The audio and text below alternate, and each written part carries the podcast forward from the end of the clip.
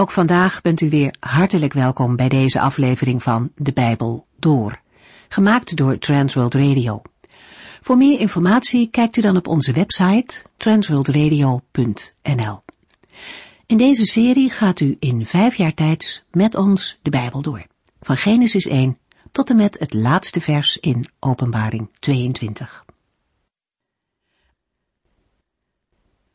Voor we aan deze nieuwe aflevering beginnen, noem ik u graag nog even ons telefoonnummer.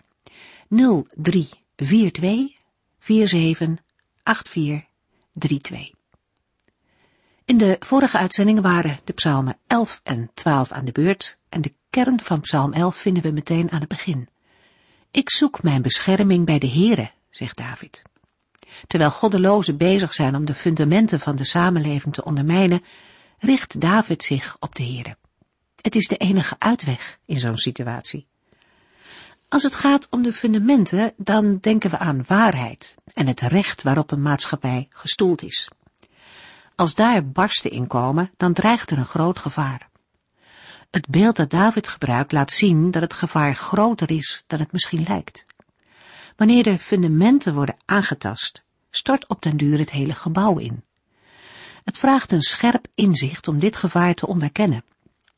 Een fundament is veel minder zichtbaar dan het gebouw dat er bovenop staat. Ook in de christelijke gemeente geldt dit. We kunnen ons druk maken over de vraag welke kleur de gordijnen moeten hebben, stoelen of banken, de uiterlijke dingen, terwijl de vijand bezig is het fundament van het huis te ondermijnen. Als we dat niet in de gaten hebben, dan wordt het huis onstabiel. De barsten in het fundament laten het huis wankelen. Dan kunnen we nog een tijd lang bezig zijn met zaken die er minder te doen, maar na verloop van tijd stort alles in. En dan doen de gordijnstofjes er helemaal niet meer toe.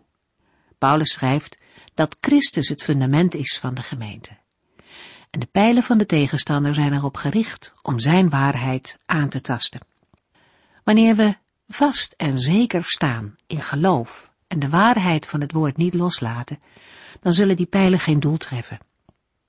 Misschien moeten we wel wat meer investeren in de bewaking van de fundamenten van het christelijk geloof en ons wat minder druk maken over bijvoorbeeld de kleur van de muren of de gordijnen die in het huis hangen. Net als David mogen we daarbij vertrouwen dat God vanuit de hemel alles ziet. Vanaf zijn troon heeft hij het laatste woord. Vandaag lezen we verder vanaf Psalm 13. Deze korte psalm kenmerkt zich door verschillende diepe en snel wisselende emoties. De dichter, David, lijkt eerst geen afstand te kunnen doen van zijn aanhoudende vraag, hoe lang nog, heren? Toch weet hij ondanks zijn ernstige nood een plotselinge omschakeling te bewerken en besluit hij met vertrouwen en vreugde. Waarschijnlijk schreef David deze psalm toen hij door Saul of Absalom op de hielen werd gezeten.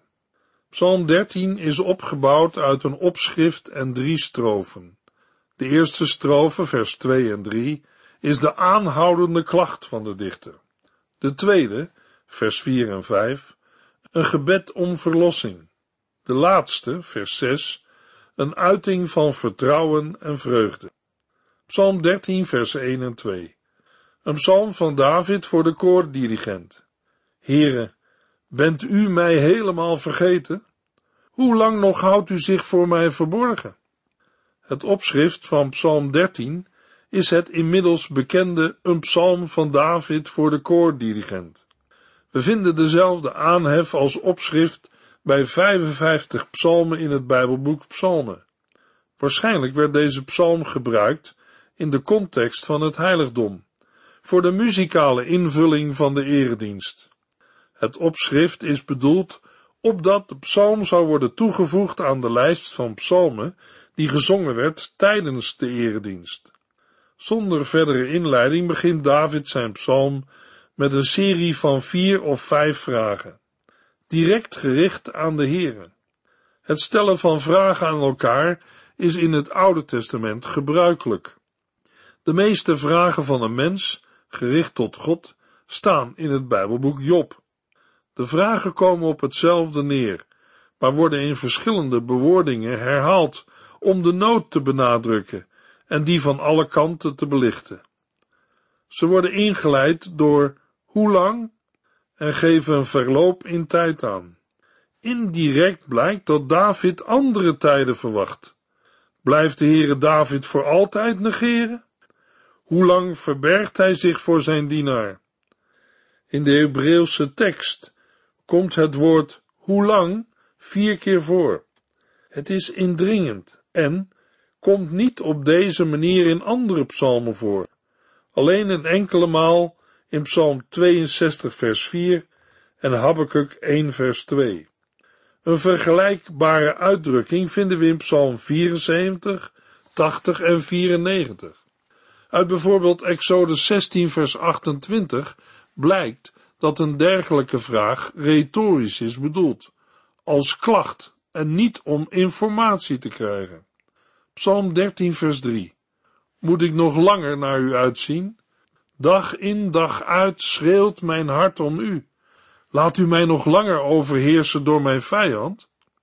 Hoe lang nog wordt David gekweld door zorgen en zijn hart overweldigd door verdriet? Met deze vragen verschuift de aandacht van God naar de emoties van de dichter, om zich daarna te richten op de uiterlijke omstandigheden. Hoe lang nog is de vijand sterker? David bevindt zich tussen twee polen.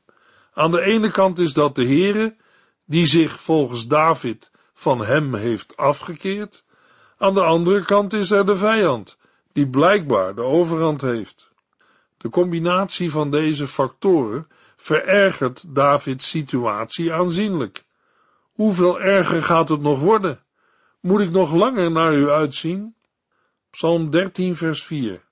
Kijk toch naar mij om, heren, en laat mij eens iets van u mogen merken. U bent toch mijn God? Geef mij uw licht en kracht, zodat ik niet zal sterven. De klacht gaat over in gebed. David dringt aan.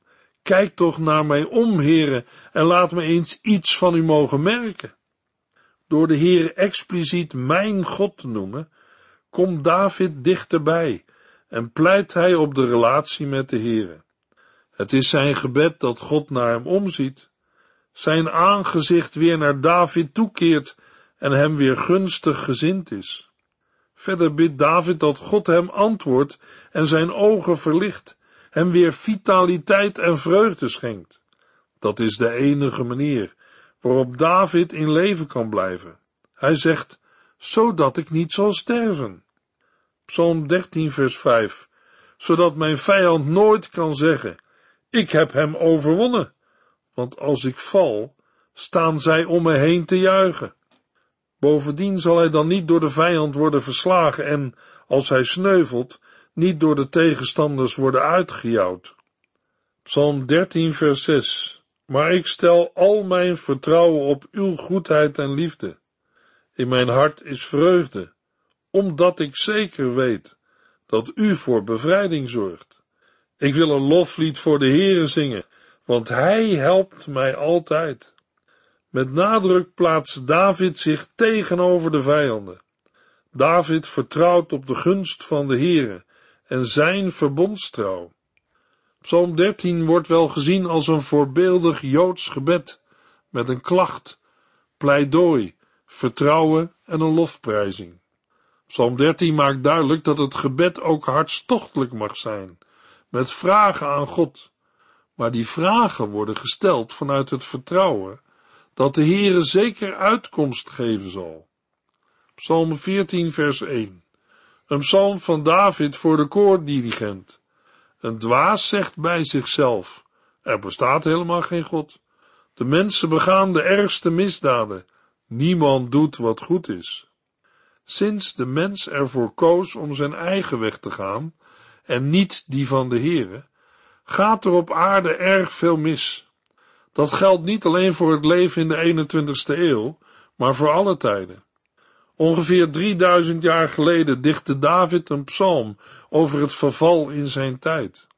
De oorzaak van de morele verdorvenheid die hij waarnam, ligt in het niet rekenen met God. In Psalm 14 beschrijft David een atheïsme in de praktijk. Er is geen God om rekening mee te houden.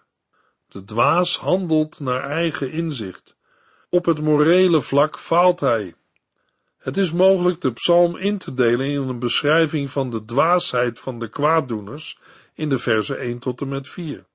Het gelovige antwoord met betrekking tot het aanstaande oordeel in de verse 5 en 6. En het verlangen naar de komende bevrijding in vers 7. De overeenkomsten tussen Psalm 14 en Psalm 53 zijn opmerkelijk. En het lijkt alsof het lied twee keer is opgenomen in het Bijbelboek Psalmen. Het belangrijkste verschil tussen de twee liederen, die beide afkomstig zijn van David, ligt in het gebruik van de naam van God. Waar David in Psalm 14 de voorkeur geeft aan de naam Heere, Yahweh, staat in Psalm 53 telkens God, Elohim. Waarschijnlijk werd Psalm 14, net als Psalm 53, regelmatig gebruikt in de Joodse erediensten. Het gaat in Psalm 14 om de praktische toepassing van wijsheid. Daarnaast bevat de psalm elementen van klacht en hoop op verlossing. Psalm 14 vers 1 en 2. Een psalm van David voor de koordirigent. Een dwaas zegt bij zichzelf, er bestaat helemaal geen God. De mensen begaan de ergste misdaden. Niemand doet wat goed is. Vanuit de hemel kijkt de Heer op de mensen neer. Hij zoekt of er nog één verstandig mens is, iemand die hem zoekt. Zonder inleiding beschrijft de dichter de dwaas. Het gaat om de persoon die in moreel opzicht tekortschiet.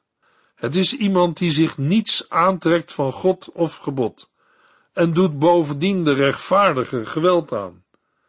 Het gaat om iemand die geen inzicht heeft in Gods werkelijkheid en geen besef van Gods gerechtigheid.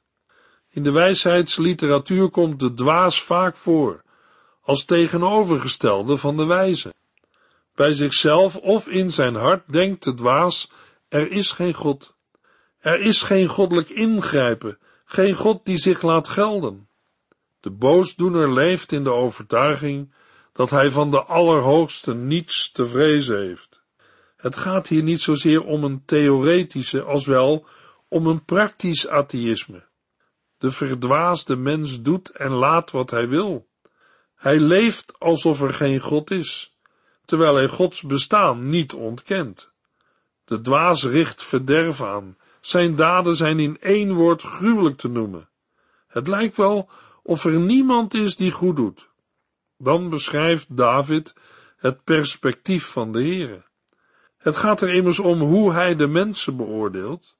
Vanuit zijn hemelse woning kijkt de Heere naar de mensen om te zien of er nog iemand is met inzicht. Iemand die hem zoekt om hem te dienen. Wat de Heere dan ziet is niet bemoedigend. Psalm 14 vers 3 Maar alle mensen zijn van hem afgedwaald. Met elkaar zijn zij het spoor bijster. Er is zelfs niet één die doet wat goed is. De mensheid zit op een dwaalspoor, afgeweken van de rechte weg. De mensen zijn ontaard en bedorven. Een rechtvaardige is niet te vinden. David gebruikt deze woorden als een overdrijving ten aanzien van mensen in zijn omgeving.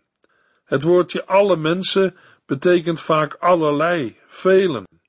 Door de woorden niemand of zelfs niet één in vers 1 en 3 en door de vraag naar één persoon die nog verstandig is in vers 2 wordt het grote aantal onderstreept. In Romeinen 3 past Paulus deze uitspraak toe op alle mensen. De mens is van nature niet alleen weggedwaald van de Here, de mens is van nature ook geneigd God en de naaste te haten. Psalm 14, vers 4 tot en met 6. Weten zij het dan niet, al die zondaars, al die mensen die van anderen niets heel laten? Geen van hen zoekt de Heere. Opeens krijgen zij de schrik te pakken. Paniek overvalt hen. Het blijkt dat God de zijne terzijde staat. Uiteindelijk kunnen zij tegen de arme mensen toch niet op, omdat de Heere hen beschermt. Het afwijken van God en het inslaan van een andere richting bederft iemands leven, zoals melk die zuur wordt. Daarbij gaat het niet om mentale ontoereikendheid of gebrek aan intelligentie, Nee, het gaat om een algemeen verderf, om het ontbreken van moreel besef over het menselijk leven. Namelijk dat dit leven Gods liefde, goedheid en trouw zou moeten weerspiegelen. Hebben zij dan totaal geen inzicht, deze zondaars? Zij verslinden het volk met dezelfde vanzelfsprekendheid waarmee zij brood eten, maar de Heere zoeken zij niet. Toch is David ervan overtuigd dat de Heere op zijn tijd en wijze ingrijpt. Opeens krijgen zij de schrik te pakken. Paniek overvalt hen. Het blijkt dat God de zijnen terzijde staat. Dan spreekt David de goddeloze rechtstreeks aan.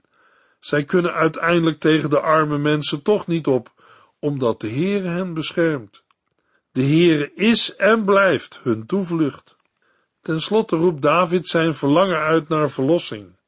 Kwam er maar redding voor Israël uit Jeruzalem, de plaats waar God zijn troon heeft gevestigd. Psalm 14, vers 7. Als Israël nu eens werd gered vanuit Jeruzalem, dat zal ook gebeuren. Wanneer eens de Heere het volk redt, zal Jacob juichen en heel Israël van vreugde zingen. De dag komt dat de Heere ingrijpt, afrekent met de goddelozen en een keer brengt in het lot van zijn volk Israël. Dat kunnen vijanden van buiten het volk zijn, maar ook van binnenuit. Als de verlossing er is, zal Jacob juichen van blijdschap en Israël zich verheugen. De verlossing is daarmee niet alleen een weldaad voor het volk Israël, maar er zal ook feestvreugde zijn waarin de Heere wordt verheerlijkt. In een situatie van nood beschrijft David iedereen als dwaas en is er niemand die goed doet. Toch is er een rechtvaardig geslacht. Zijn er gelovigen, de zijnen uit vers 5. Psalm 14 wijst als troost op Gods aanwezigheid, ook al lijkt hij afwezig. De psalm stelt een actueel thema aan de orde, waar ook moderne gelovigen mee kunnen worstelen. Ook vandaag kunnen mensen vragen, waar is God? En wanneer schenkt hij vergelding? Juist omdat het oordeel uitblijft, kunnen mensen denken dat de Heere de grote afwezig is en kan het kwaad toenemen. Voor ons komt het erop aan niet mee te doen met de onderdrukkers, maar in ons leven te laten zien wie wij dienen. Het slot van het lied ziet uit naar verlossing uit Sion, waar Gods heiligdom is. Na allerlei uitreddingen heeft God in de laatste dagen de Messias, zijn zoon Jezus, gezonden naar deze wereld, en werd het heil vanuit Jeruzalem, vanuit Sion verkondigd. In de brief aan de Romeinen refereert de apostel Paulus aan Psalm 14, vers 1 tot en met 3. De rechtvaardigheid van de Heere, zijn grondige afkeer van geweld, maar ook zijn diepe verlangen naar gerechtigheid, komt meer voor in de psalmen. De Heere zit op de troon, observeert de mensen. Zijn oordeel zal net als bij Sodom en Gomorra op de slechte mensen neerkomen terwijl degenen die zijn wil doen zullen aantreden voor zijn aangezicht. Dit thema is belangrijk voor David. In uitzicht op de verlossing kan heel wat keren hoe lang worden gevraagd. In contrast met Psalm 14 vinden we in de volgende psalm de beschrijving van de rechtvaardige, degene die mag wonen bij de Heere. Psalm 15 vers 1. Een psalm van David, wie mag in uw huis wonen, heren? Wie mag bij u zijn op uw heilige berg? Psalm 15 is geen loflied, gebed of dankzegging, evenmin als Psalm 14, maar een verhandeling over de levenswandel van de rechtvaardigen. Daarom wordt de psalm vaak als wijsheidspsalm gekenmerkt. De relatie met de naaste en daarmee de relatie met de Here staat centraal. Blijkbaar is een vrome levenswandel nodig om deel te kunnen nemen aan de eredienst. Ethiek en cultus mogen niet tegen elkaar worden uitgespeeld. Daarbij kunnen we ook denken aan de kritiek van diverse profeten. Zij wezen het volk op het feit dat offeren aan de Here een goede zaak is. maar offeren zonder dat men er echt bij betrokken is, is verkeerd. Niet alleen de inhoud, maar ook de structuur van de psalm maakt het mogelijk dat het lied een didactische functie vervulde. Als onderdeel van het onderwijs voor jonge Israëlieten werd dan met behulp van dit lied stilgestaan bij de vraag naar de morele consequenties voor deelname aan de eredienst. Een verdere toepassing van Psalm 15 is dat de psalm deel uitmaakte van de eredienst in het oude Israël. Dat kan als volgt worden voorgesteld. Bij de aanvang van de liturgie stelt het volk hardop de vraag die we vinden in Psalm 15 vers 1. Bijvoorbeeld, wie voldoet aan de voorwaarden om te mogen naderen tot de Heere? Daarop antwoordt de priester met het opnoemen van de kenmerken van een gelovige uit de versen 2 tot en met 5 en het uitspreken van de belofte aan het eind van vers 5. Net als de meeste andere psalmen in het eerste hoofddeel van het Bijbelboek Psalmen, staat Psalm 15 ook op naam van David. In zijn tijd functioneerde de tabernakel nog en was de tempel in Jeruzalem nog niet gebouwd. David leefde vermoedelijk van 1041 tot 971 voor Christus. De tabernakel stond eerst in Silo, daarna in Nob en nog weer later in Gibeon. Psalm 15 is het tegenovergestelde van Psalm 14, waarin voornamelijk de slechtheid van de ongelovigen wordt beschreven. Hoewel de mens van nature niet gericht is op het zoeken van God, fungeert de Heer als toevlucht voor de rechtvaardigen en is er voor hem de belofte van een vreugdevolle toekomst. Psalm 14, vers 7. In Psalm 15 doet zich nu de vraag voor wie deze rechtvaardigen zijn, die bij de Heere mogen wonen. Of, zoals David de vraag verwoordt in Psalm 15, vers 1, wie mag in uw huis wonen, Heere? Wie mag bij u zijn op uw heilige berg? De heilige berg van God is Sion, de heuvel ten zuidoosten van Jeruzalem, waarop later de tempel is gebouwd. Het antwoord op deze vraag naar de identiteit van de gelovigen bestaat uit elf elementen. Drie positieve, drie negatieve, drie positieve en tenslotte twee negatieve. Psalm 15 vers 2 tot en met 5. Wie eerlijk en oprecht door het leven gaat en altijd de waarheid spreekt, wie niet kwaad spreekt, zijn naaste geen kwaad doet en voorkomt dat een ander wordt belasterd, degene die alles wat zondig is afwijst en respect heeft voor wie God zoeken en ontzag voor hem hebben. Als zo iemand in zijn eigen nadeel een belofte heeft gedaan, zal hij die toch nakomen. Hij zal zijn geld niet misbruiken voor woekerpraktijken en zich niet laten omkopen ten koste van onschuldigen. De eerste drie positief verwoorde kenmerken zijn een onberispelijke wandel, de uitoefening van gerechtigheid en het spreken van de waarheid met heel het hart. Gehoorzamen aan de Heere in woord en daad staat voorop. De algemene houding komt onder andere tot uiting in het moreel verantwoord handelen ten opzichte van de naaste. Wie de Heere oprecht wil aanbidden, behoort niet mee te doen aan lasterpraat, zijn medemens geen leed te berokkenen en zijn naaste geen slechte naam te bezorgen. De drie negatief verwoorde kenmerken. De Heere heeft een juiste omgang met elkaar hoog in het vaandel staan. De rechtvaardige geeft hieraan gehoor door niet om te gaan met de goddeloze. Hij vermijdt het gezelschap en de invloed van iemand die hem kan afbrengen van de weg van de Heere. Daarentegen eert de gelovige de metgezel die de Heere vreest. Bovendien komt hij zijn belofte na, zelfs als dat hem nadeel brengt. Overeenkomstig de wetten van de Heere vraagt de gelovige in Israël geen rente van een volksgenoot als hij aan iemand geld leent. Ten slotte laat hij zich niet omkopen om een onschuldige te laten veroordelen op het moment dat hij in een rechtszitting recht spreekt of als getuige optreedt. Te alle tijden spreekt de rechtvaardige de waarheid, Ook wanneer hij de kans krijgt te profiteren, is liegen of onwaar getuigenis afleggen voor hem geen optie. Aan het einde van de opsomming van kenmerken volgt een belofte.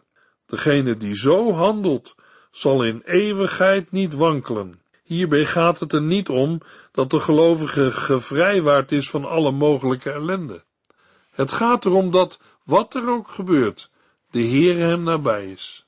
Het blijven in Gods tegenwoordigheid raakt de rechtvaardige niet kwijt. Het verblijf houden bij de Heere, zowel in persoonlijke aanbidding als in de publieke eredienst, biedt hem een stabiliteit die de wisselvalligheid van het menselijk bestaan te boven gaat. In Gods woning mag de gelovige zich geborgen weten. We lezen aan het slot van Psalm 15, vers 5: Wie zo door het leven gaat, kan op Gods bescherming rekenen. Uit Psalm 15 blijkt dat er niet lichtvaardig mag worden gedacht over het naderen tot God in persoonlijk gebed of ter gelegenheid van de eredienst in zijn huis. Eerbied voor hem en gepaste voorbereiding zijn geboden. De voorbereiding bestaat, wat Psalm 15 betreft, uit het reflecteren op de eigen levenswandel. De heilige God wil wonen te midden van een volk dat lang niet altijd heilig is, maar hij geeft zelf ook de mogelijkheid om tot hem te naderen. De psalm is niet bedoeld om onnodige barrières op te werpen. Voor iedereen is er toegang tot God. In het nieuwe verbond niet het minst door de komst van Jezus Christus. Omdat deze toegang niet als vanzelfsprekend kan en mag worden beschouwd, is Psalm 15 ook in onze tijd nodig voor persoonlijke reflectie. De oproep blijft, wees heilig, want ik ben heilig. De eis tot een rechtvaardig leven wordt soms al te snel weggevaagd met een beroep op geestelijke onbekwaamheid tot enig goed. Psalm 15 maakt duidelijk dat er concrete zaken zijn waaraan het leven van een gelovige gemeten mag worden. In de volgende uitzending lezen we Psalm 16 en 17. U heeft geluisterd naar De Bijbel Door, in het Nederlands vertaald en bewerkt door Transworld Radio. Een programma waarin we in vijf jaar tijd de hele Bijbel doorgaan. Als u wilt reageren op deze uitzending of u heeft vragen, dan kunt u contact met ons opnemen. Tijdens kantooruren kunt u bellen op 0342 478432 0342 478432. Ook kunt u een e-mail sturen naar de en natuurlijk kunt u ook via de post ons bereiken. TWR, postbus 371, postcode 3770, AJ in Barneveld. Dit programma werd gepresenteerd door Cor Weda en Ike André.